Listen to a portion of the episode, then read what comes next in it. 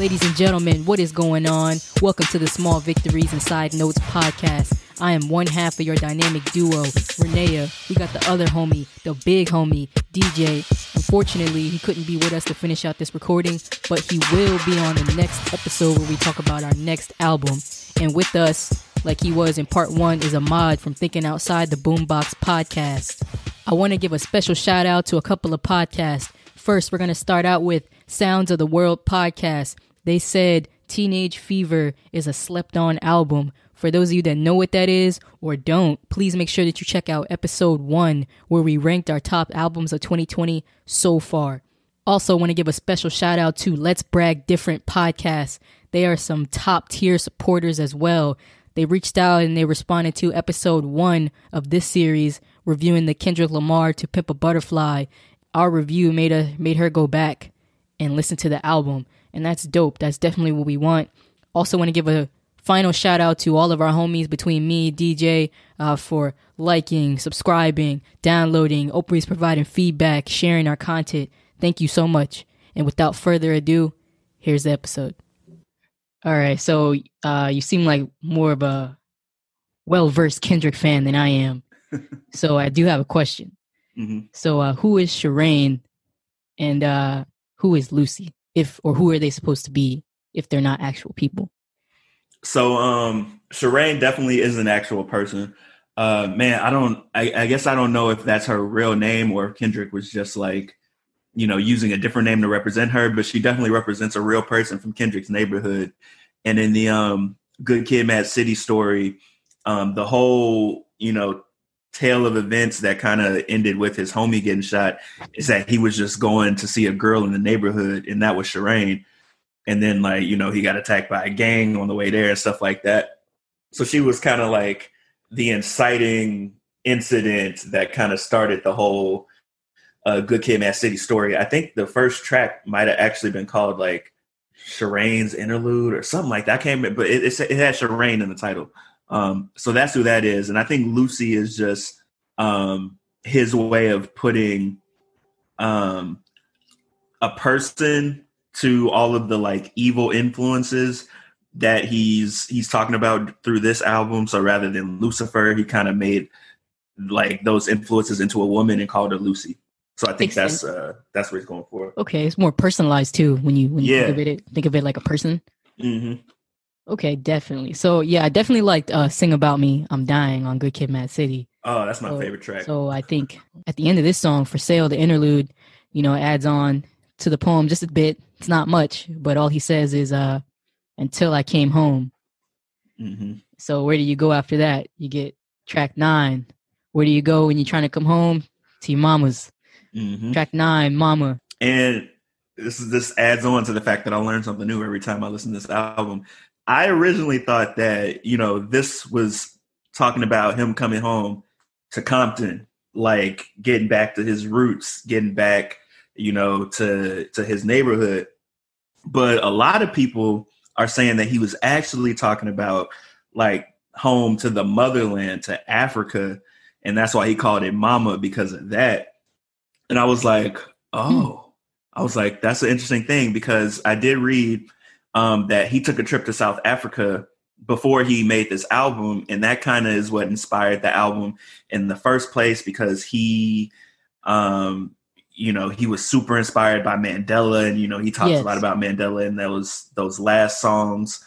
Um, and he like wanted to get back to his roots, roots, and like he wanted to use uh, you know, his African experience to kind of understand being black in America, and he wanted to make an album that represented uh, black people everywhere. And so I remembered that when I heard that, I'm like, oh, so maybe he is talking about Africa, and he's you know kind of talking about that um, trip that he took because he also references Africa later in the uh, "How Much a Dollar Cost" song because that's where he is in that song. I was like, okay, this is a completely different meaning than I than I first thought. But I, I like this song. This one, this one, the hook, I think sticks with me a lot after I listen to it. The whole like we've been waiting for you part of the song. This Yeah. one, yeah, this is a really dope song. You can kind of feel the like. It, it feels like you're, you know, you're at home with. It's like a loving song, like the the vibe that it gives off. Yeah, I was gonna say now that you said all that, um, one of the lyrics I wrote down was, uh, "It's like he didn't realize he he realized that he did not know anything until he came home." Mm, So I mean, now that you say that, kind of is like, okay, he went he went to Africa, he saw a whole Mhm. new perspective, exactly. and now everything you've learned here is like, okay, I don't know shit, because like then he started talking like he met somebody that looked like him. Uh, I think it Uh-huh. was like a little boy. yep. So yeah, that makes perfect sense now. Yeah. Yeah. The, the beauty of this album. Right? Yeah, it's so so intro introspective too. Mhm. and it's just it's honestly amazing. Like I might have to. I think I'm gonna play it when I when I drive to work in the morning, just so I can get another feel for it.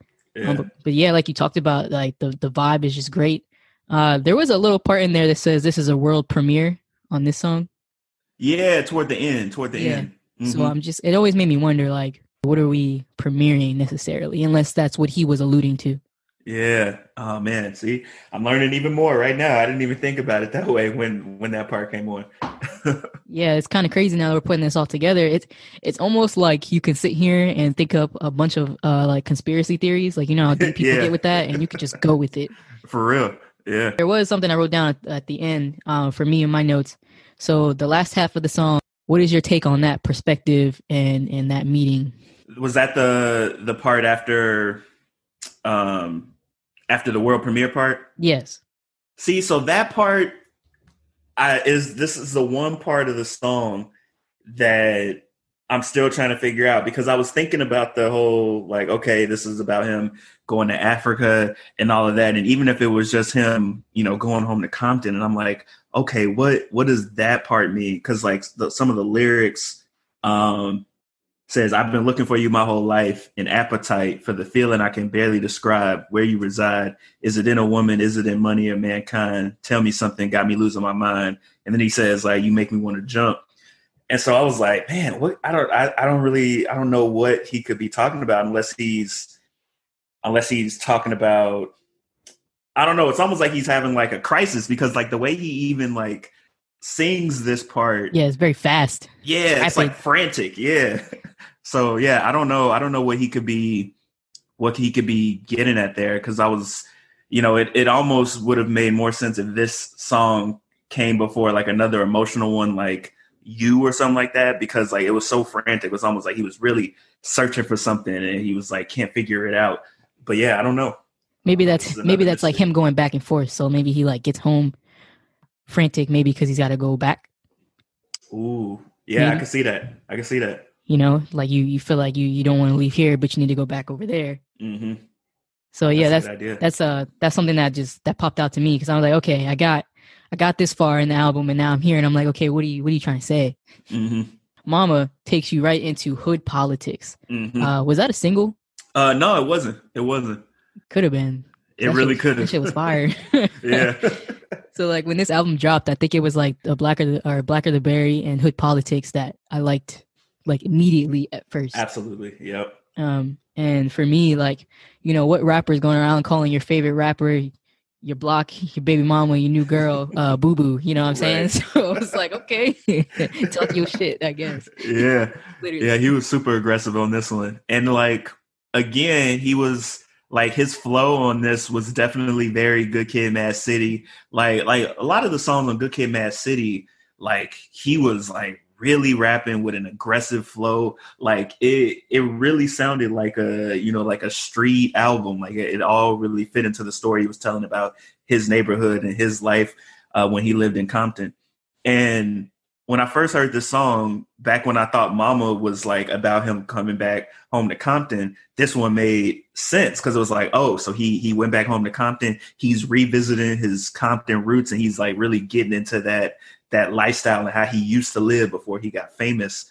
Um, and then he was just, it seemed like he was really just giving a, a fuck you to everybody. Like, um, he he alludes to the control verse in this in this song because you know, he dropped that control verse where he shouted out so many different artists and everybody took it a lot of different ways. Like some people thought it was like a direct attack, like he was beefing with artists when really he it was just friendly competition to him. And then, you know, a lot of people got upset about it and he's basically like, Man, like fuck y'all. Like what are you doing? like like it was a verse. this is what rap is about. exactly. So yeah, I, I like how he really was just he's he was getting everybody's face like, yo, like you know, it, it's this really is nothing. Like I, I can do this all day. I do this for fun. you know, I completely agree with that. And and this song opens up uh, with a voicemail, mm-hmm. And uh, I'm looking at the lyrics of it right now. It's like you know, K dot pick up the phone every time I call. It's going to voicemail. Don't tell me they got you on some weirdo rap shit. No socks and skinny jeans shit. Call me on Shanika's phone. So I'm like, okay, that's pretty funny because how many times have you ever heard that? The call me right. on so and so's phone. Yep. Um, but that's coming off of track nine where he was kind of frantic. Oh so, yeah. Mm-hmm. So maybe he was, you know, out there in Africa doing what he's doing, and now you know he's not answering his phone. People are like, "Yo, what's up?" Yeah, yeah. And now, now he's back on his bullshit. yep, exactly. I think that's exactly it. So I just I just put those two things together. Um, another thing, this this uh particular track, Hood Politics, he's back to that poem. Exactly. And I find it really interesting too how he picks select songs. It's not every song. Yeah, yeah. Like he really he really thought about it and was like, okay, which which songs do I want to connect this poem to? Cause like he really like connected, you know, each line of this poem to a different song. And that's like it, it seems like easy enough in retrospect, but like it's like how you gotta have the poem and then also like figure out how you want to weave this poem through the album and then pick which song goes to which like that takes so much work like i can't even imagine how long he was working on this album yeah especially when like you know you got a small group of guys you're in there and you're at the you're at the board you know you're like yo okay mm-hmm. we're gonna put this song here we're gonna put this on here this is what i'm doing with this uh, get on board or don't you know mm-hmm. what i mean mm-hmm. and then you're like it's very intro perspective like like we keep saying it's, it's crazy it's and it all it all weaves so perfectly. Yeah, there's not like anything agree. you can change to make it any better. Mm-hmm. Uh, so I'm gonna I'm gonna read off the end of that poem. Uh, says, but that didn't stop the survivor's guilt. Going back and forth, trying to convince myself the stripes earned, or maybe how A1 my foundation was. But while my loved ones was fighting a continuous war back in the city, mm-hmm. I was entering a new one. Man, and that takes you into track 11 how Ooh. much a dollar costs you got i love this song ronald isley is one of the features on this yeah outside of all right because that one that's just on another level i think this was my favorite song because storyteller kendrick is probably my favorite iteration of kendrick. Like you mentioned sing about me earlier. Uh, that's one of my favorite songs by him because he's really telling a story. I love when he can jump into other people's perspectives and tell a verse from their perspective and still connect all of that back to him. And um, how much a dollar cost was a special song because you know it, it, really was just like a it seemed like a mundane story to start like he was at a he was in south africa um and he was at a gas station or something and the homeless dude asked him for a dollar and he was like yo, like, no, like, why would I give you a dollar? And he he really started like getting introspective about it. And the the homeless dude was kind of weird, and he was quoting scriptures at him. And he's like, like, who is this dude? Like, what is he doing? Um, and then like at, the end, like it turns out the homeless dude was Jesus, and like Kendrick was too selfish, and he lost his spot in heaven. And I was like, yo, who is this man Kendrick? Like with all these lessons in this this rap album in 2015. Like it, so it don't crazy. make no sense. and I, and I, I love the way you explain that because again, you know, I'm listening to this 2015. 2015, I think I'm just turning 18, just graduating uh, high school. Mm-hmm. I'm just getting into Kendrick. I've listened to a couple of his songs, so I'm going through these songs and I'm like, okay, this is a bop. You know, I'm not really thinking about the lyrics too much. Mm-hmm. Um, and now playing it back, you know, how foolish am I? Because you know, this is literally this is literally a story again, and and this guy is like an author mm-hmm. writing yep. a story in a in a three to four minute track. Exactly. And it's powerful. Yeah. It's it's really no wonder that Kendrick won a Pulitzer for his next album. Damn. Like honestly, he could have won one for this album. Like I think that all the time. I'm like, oh, he could win Pulitzer. I don't know why he didn't win one for this because just the the level of detail into the the lyricism is is insane. It's like like he's on the top of his game when it comes to that.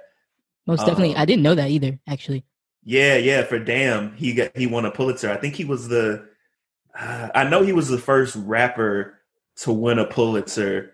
I'm not sure if he was the first musician to win a Pulitzer, but yeah, he was definitely the first rapper to win a Pulitzer because I mean, the lyricism in Damn is is crazy. Phenomenal. Like, he got some crazy like verses on that album. So I was like, yeah, that makes sense.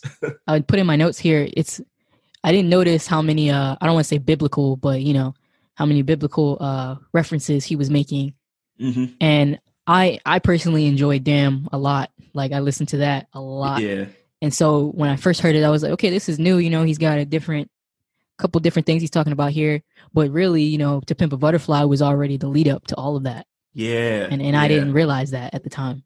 and this one also kind of gets back into the theme because you know I, I don't know at what point he fully exits the cocoon and like what song but i know that the the experience he had in this song like meeting jesus and jesus being like yo you lost your spot in heaven like that was supposed to be like an eye-opening like moment for him. And you can kind of tell the next songs that follow he's really like leader like perspective like he's he's given like like crazy lessons. The experience he had and how much a dollar cost was kind of supposed to be like a jumping off point for him to realize okay i need to get my act together and i need to start bringing all these lessons that i learned from you know south africa and whatever i need to bring that to the people and then that's how we you know we jump right into complexion for the next song You know, just like Nelson, pretty much. yeah Took exactly all that like Nelson. So it comes Mhm. into complexion, uh a Zulu love, uh featuring Rapsody. yes So her verse, man. Whew, her verse, the It's- breakdown when her verse starts,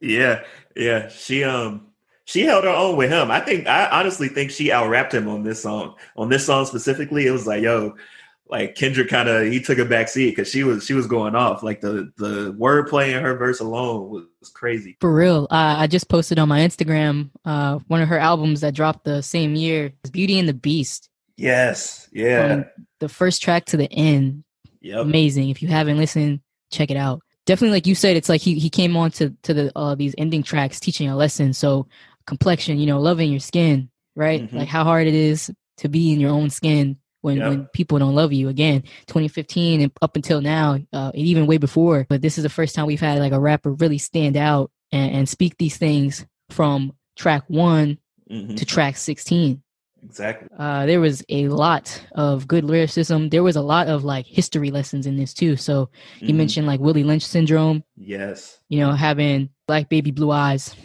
Hmm And he's like, uh, I think one of the lyrics was like, tell him his mom can't run. right. I Yeah, caught on to that. yep, I didn't realize that until I, until I listened again.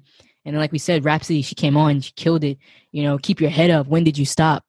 yes. Like, true shit. Yeah, I was I was super happy that Rapsody was on this song because like like she's been in the game for a long time, Yes. but like people didn't really wake up to Rapsody really until like features like this one.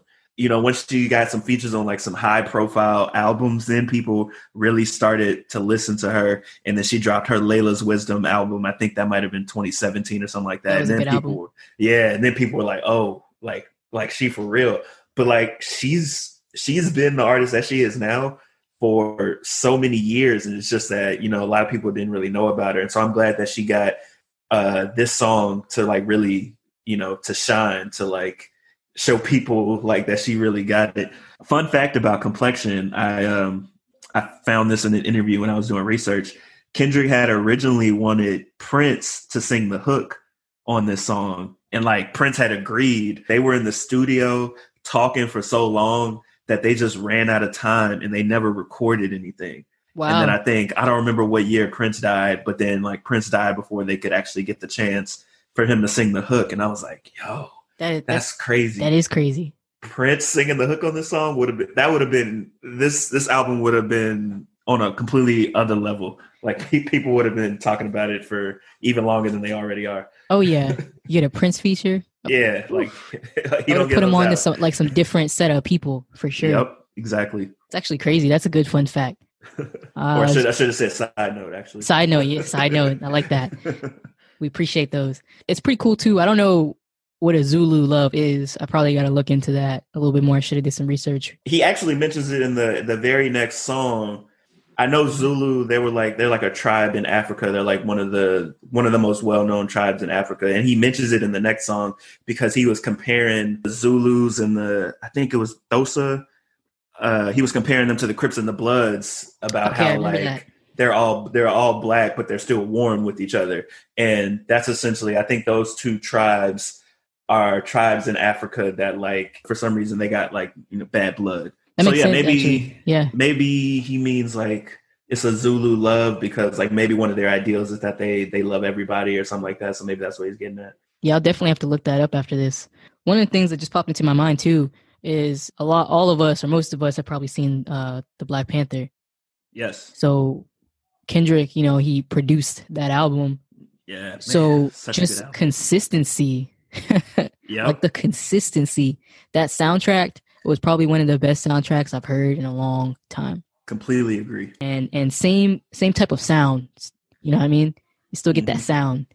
And it's just crazy. He went from that, he went to, to Pimp a Butterfly, damn, the Black Panther soundtrack. And you know, now that I'm thinking about it, you know, everybody's mad that J. Cole and Kendrick haven't dropped, but honestly, the body of work really just Mhm. speaks for itself. Like they get Yeah. they get the free pass to fucking chill because they put out so much great music.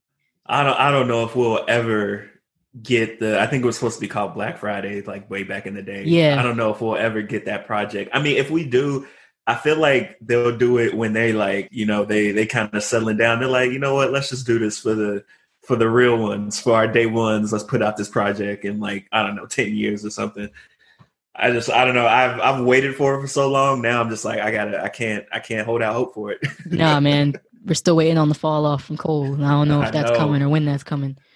I think he was going to drop this year, but you know, I think with the pandemic and everything, I think he'll probably hold off till next year. I, I do think it'll come next year because he did drop those two singles this year. For sure, We'll we gotta we gotta see what's up. That's my man. Gotta see what's up. But um, we're on track thirteen now, ladies and gentlemen. Blacker the Berry.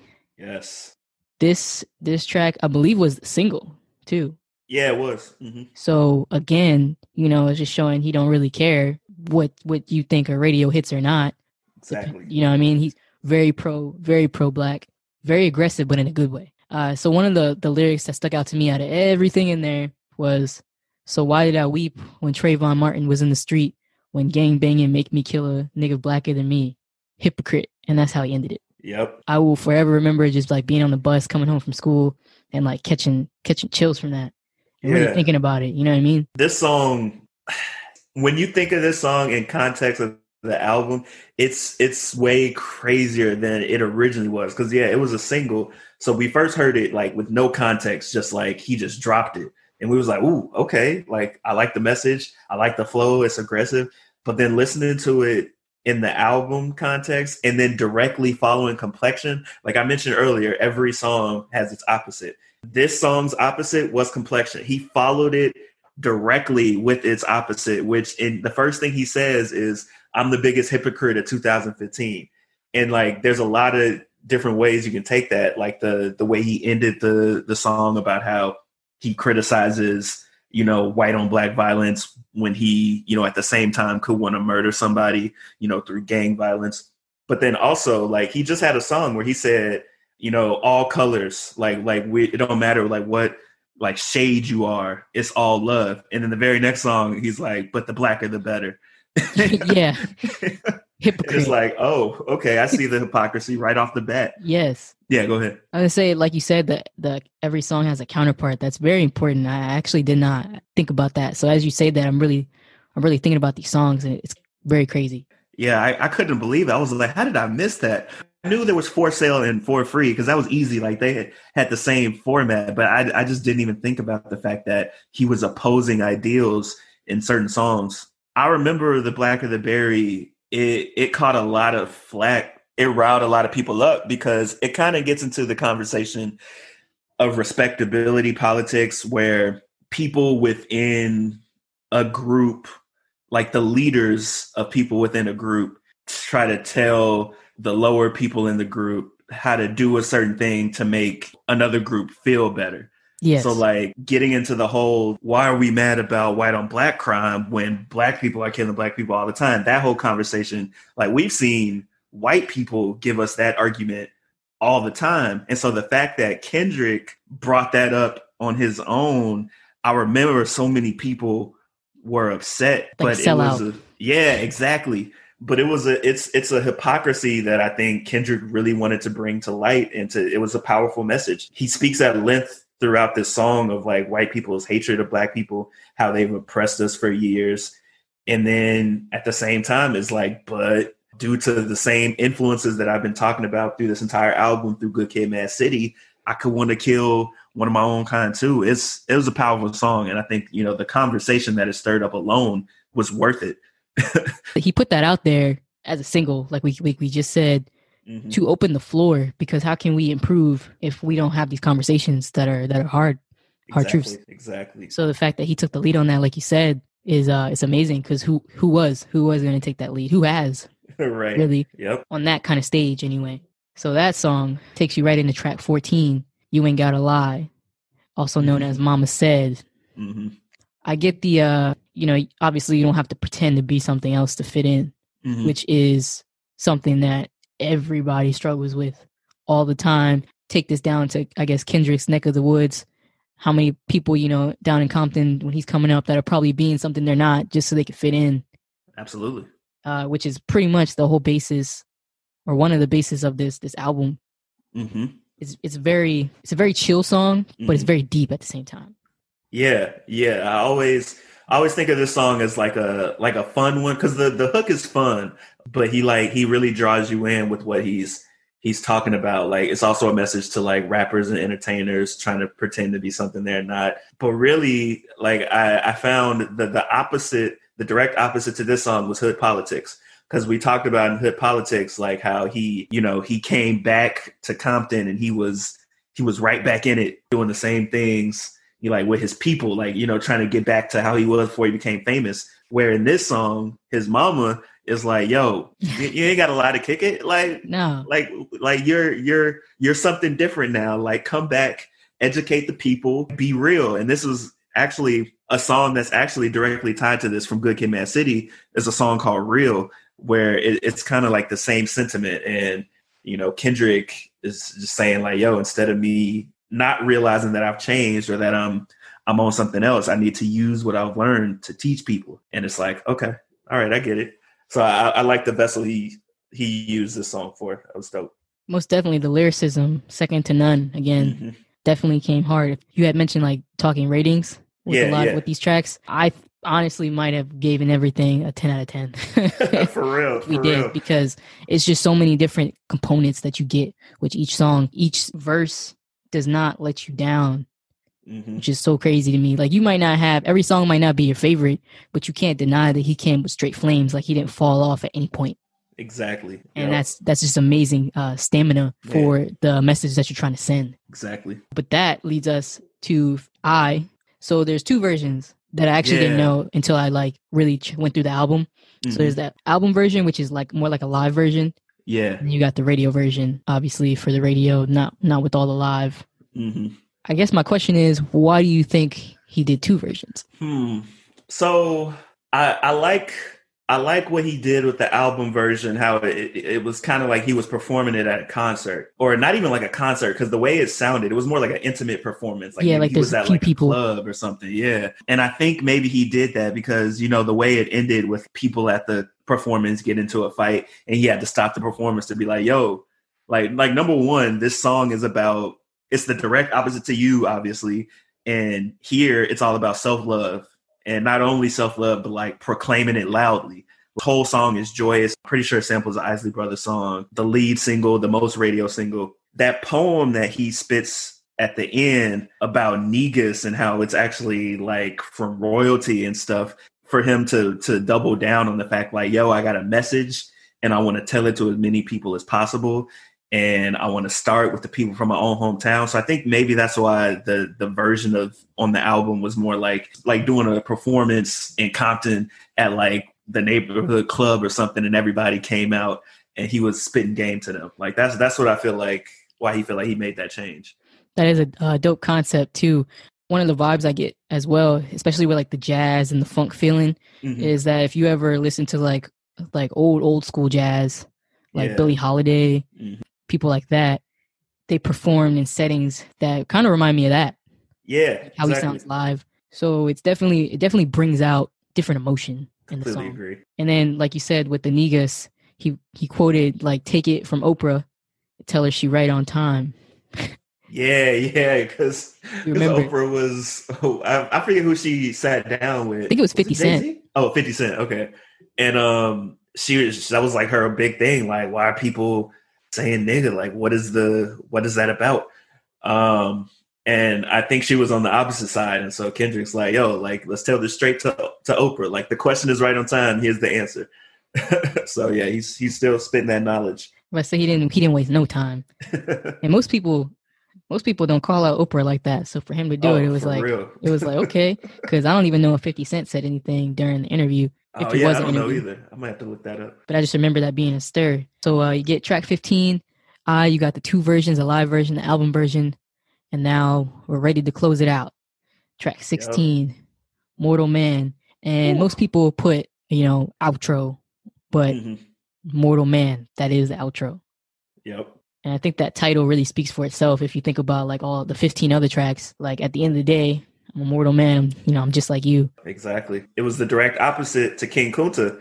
Cause you know, King Kunta, man, it's just so many layers. Like King Kunta, Kunta was, you know, from roots, he was he was constantly put down and told not to be himself to the point that they like changed his name. And so Kendrick was like, All right, this song is King Kunta, like you're king, like you're more than that.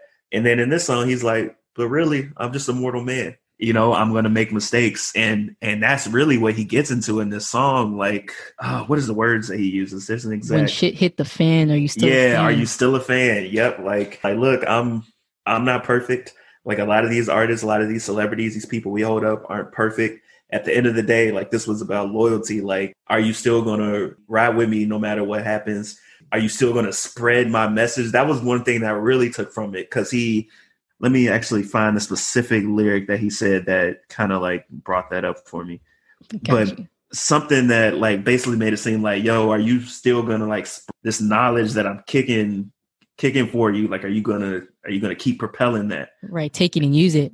yeah exactly pass it on, or are you gonna? I'll be because this whole album message. So you're either gonna take it, or you're gonna, you know, let it be one of those albums where you fade it to the background and be like, Mhm. oh, he ain't, he ain't saying nothing. Keep going. Man It's like a, it's like tradition. this is when you really like i didn't even really think about the the nelson mandela stuff until we got to this song because he really started talking about it and it's like oh this makes sense like you went to south africa you you learned all about nelson mandela and his ideals and his morals and you want to you want to portray that you want to be that and it's like that this all makes sense now like why you're you're kind of taking this messenger leader role like you're trying to trying to spread the word trying to be like mandela and it's like okay Want you to it. love me like Nelson. I seen on Genius, Kendrick was talking about pretty much what the purpose of the song was. Mhm. So he said, it's like, do you trust me to be the hero? Or if you trust me to be the hero of Compton, do you still trust me if I can't? Mm. The hero of Compton, the hero, the hero like Nelson. If you trust me in this in this aspect, will you still trust me if I can't? It's pretty pretty deep, man. I mean, he really doesn't miss any steps. Like we keep talking about. Uh, one of the things he mentioned in here was Murphy's Law. So for Mhm. anybody that doesn't know Murphy's Law, it's whatever can go wrong will go wrong. hmm Uh, that's Yep. very very interesting when you think about it in terms of of life. And, and he said he was questioning it, right? Like that was one of the things he was like, "I'm gonna question everything." And he was like, "I'm gonna question Murphy's law," and I was like, "Oh man, that's a I, I kind of like that that um that line because It's- like It's very different. yeah yeah Whatever can go wrong will go wrong. You think you'll just accept it. yeah now I'm gonna question it. Like why? Yep, I think it was verse one. He said, "Would you know where the sermon is if I died in this next line?" And like I really thought about that. And I was like, "Oh, okay." So you're saying like if you died, would you heard what I was trying to like get across? Would you take those those that knowledge? You know, like really the fact that he called it a sermon really stuck with me because I was like, okay, so like you're preaching, you're like, are you still to get the message if even if I died like after I gave the message? I was like, hmm, okay, Kendrick, okay, and that and that really ties in even more to the the whole Tupac surprise at the end of this song. yes, I was about to say, who do you know that does that did anything like that? Exactly, man. Like when when he when he came in and like he he finished the poem off, and we discover that he was talking to Tupac. He was reading the poem for Tupac, And then Tupac's voice came on. I'm not I'm not gonna lie. I questioned everything when I first heard this album the very first time. I was like, wait. I started having all these irrational questions. I was like, wait, how old is Kendrick? I was like, how's he talking to Tupac? like until so many like questions. I, yeah. Until I realized that he had just like taken the Tupac interview because I had never seen the original interview, and he just kind of he cut it up so that it sounded like he was talking to him. It just sounded so good. Like it sounded, it really sounded like they were just having a conversation. I was like, this is insane. yeah, he read him his poem and everything, and it, Yep. it's just so powerful because everybody talks about Tupac and Biggie, right? Mhm. But who really put the time in to incorporate who they are into their album, into their music? Exactly. Like who took Yeah. the time? You know what I mean? Like it's Yeah. amazing. Another like tip my hat moment to this man. Like I think I have a newfound respect, especially after listening to this album again. Yeah, he he was super inspired by Pac, and you know, I think he saw what Pac wanted to be, you know, to the people. Like Pac was a messenger, just like Kendrick wants to be. It's just that Pac he he didn't he didn't make it, you know, before he could really deliver his full message, and that kind of gets back to a lot of the, the lyrics in this Mortal Man song. And a, a side note, Kendrick mentioned that he originally wanted to name the album "To Pimp a Caterpillar." Because because that would have kind of hinted at the Tupac thing because it would have been two and then Pimp a Caterpillar PAC, and I was like, oh. Oh wow. But then I was like, you know, I'm glad you changed it because that might have been too obvious. Like, Right. so like somebody would have broke that down and be like, oh, Tupac. Yeah, I'm glad he was a little bit more secretive with it. But yeah, this was such a dope way to to to end the album. And then the the second poem that he wrote that he was reading to Pac that really just laid out the entire theme of the album about like how it was a caterpillar and it you know was being pimped and trapped in the cocoon and all of that it's not common for like an artist to give you an album like this and then really like just kind of explain parts of it for you like right at the end um and he did it in a really nice way the way it ended with like him calling Pac's name but Pac didn't answer it was just like okay okay Yeah, man. So deep. And Yeah. again, it's like that that movie theme, you know, it's almost like when the movie ends and you get the the credits and they put a couple of uh sentences at the end. exactly You know, it's like the perfect cap off. Like I I really don't know if he could have had a better outro. Don't know if he Mhm. could have had a better intro. Don't know if he could have had better songs in between that. Everything Exactly. was so perfect. It's a beautiful album. To Pimp a Butterfly, ladies and gentlemen. Please, if you haven't listened to it, listen to it. Uh, definitely let us know what you agree with or disagree with.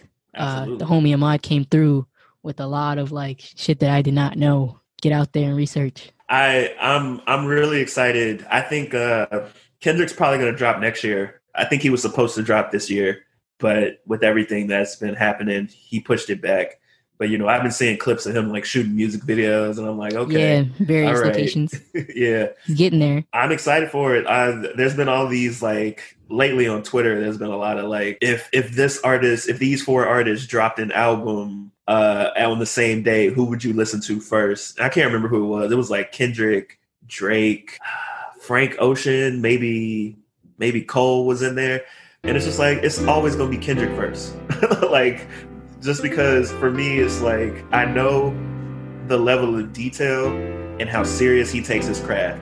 And so I know that what I'm about to listen to in in many ways will probably change the way I think about something. He is that artist. So I'm I'm always going going to listen to him first and then obviously Cole will be next. Oh, most definitely. I might have to go with the Cole because I'm more of a Cole fan, but I think it's a little right. bit of bias. But like I said, I have a newfound appreciation uh, for Kendrick.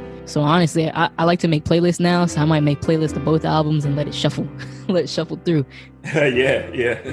I don't know, man. If they all, if Drake, Cole, and Kendrick drops, it'd really be like a major throwback, yes. like back to the old school days when they were just coming up and they would all drop around the same time. That would be Yeah. that would be amazing for hip hop. This was 2015. I feel like back when To Pimp a Butterfly came out, I feel like it came out at the time where like everybody was talking about like Big Sean, Drake. I think I think they both dropped something in 2015 where everybody Yes. was like, "Yo, this is their year," and then Kendrick dropped this, and we was like, "Oh, never mind." Yeah, we're like, okay, no. Yeah, I think it was like the sideline story for Cole. question Yeah. mark and then i think thank me later for drake i think don't quote me on that So Sean came out with Dark Sky Paradise, which is I think still one of Sean's best albums, Big Sean. Uh, 2015. Oh, it was probably if you're reading this, it's too late. that was that was nice i'm not gonna lie and then Yeah, it Still was. It was. i still bump ladies and gentlemen, if you stuck with us through the whole thing, we genuinely appreciate you. If you're one of those people that skip around, it's all good. Glad you made it to the outro. I want to have a very special thank you to the homie Ahmad for coming through and talking with me. He definitely put me on game uh, when it comes to this album. Again, I want to say a special shout out to DJ who couldn't be with us to finish the recording. This is uh, his selection of our four part series of albums. So stand by and stay tuned for the next three albums. Ahmad, homie, take us out. Definitely, definitely. Thank you for having me. Uh, this is a dope conversation. I can't wait uh, for the next three albums. I know we're we gonna bring the fire to those. You can find me and everything at Thinking Outside the Boombox, um, wherever you listen or to where you find your podcast, all those streaming platforms. Uh, on Twitter, Facebook, Instagram, you can find the podcast at TOTB, the podcast, hip hop and R&B every week. Very excited to be connected to this podcast. We got a lot of good conversations ahead. Peace, homies. Take it easy.